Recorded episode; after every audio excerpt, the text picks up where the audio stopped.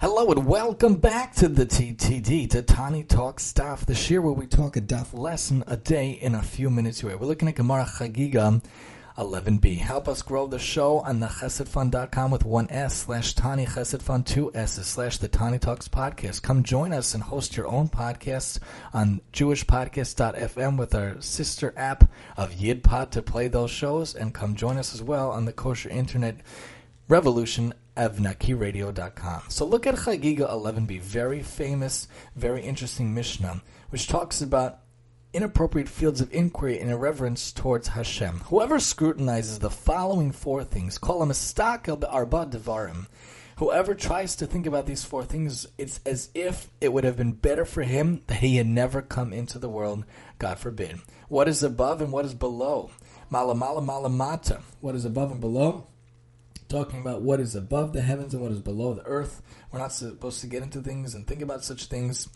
Better for him not to have been here, God forbid. What is before and what is after? Thinking about before creation, all the way in the beginning of Masa Beresh is very difficult. We're not supposed to delve into too much, and all the way at the end of days, not supposed to think about it too much either.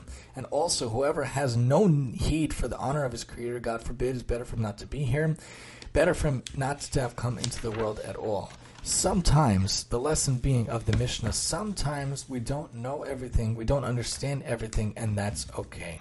You know, the Maaseh Merkava and Yechezkel is very, very difficult to understand and very esoteric, very un, un, unreachable, and very hard to decipher. Some things we just won't get, we just won't understand. Even Moshe Rabbeinu, the greatest of all prophets of all time, who had the greatest relationship with Hashem, couldn't even fully understand Hashem's ways. Hashem says, "You can't see me and live." No, no, not possible for for Adam lerot v'chai. It's not possible for me to be seen by a man and to be understood. Hashem had to metaphorically put him in a cleft in a rock. He had to cover him. He could only see the back and the tefillin.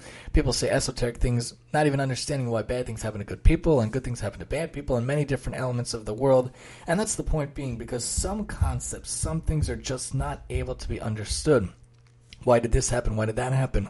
He was only X and X age. He didn't even have so many children. He didn't even have so much money. He never did anything wrong in the world.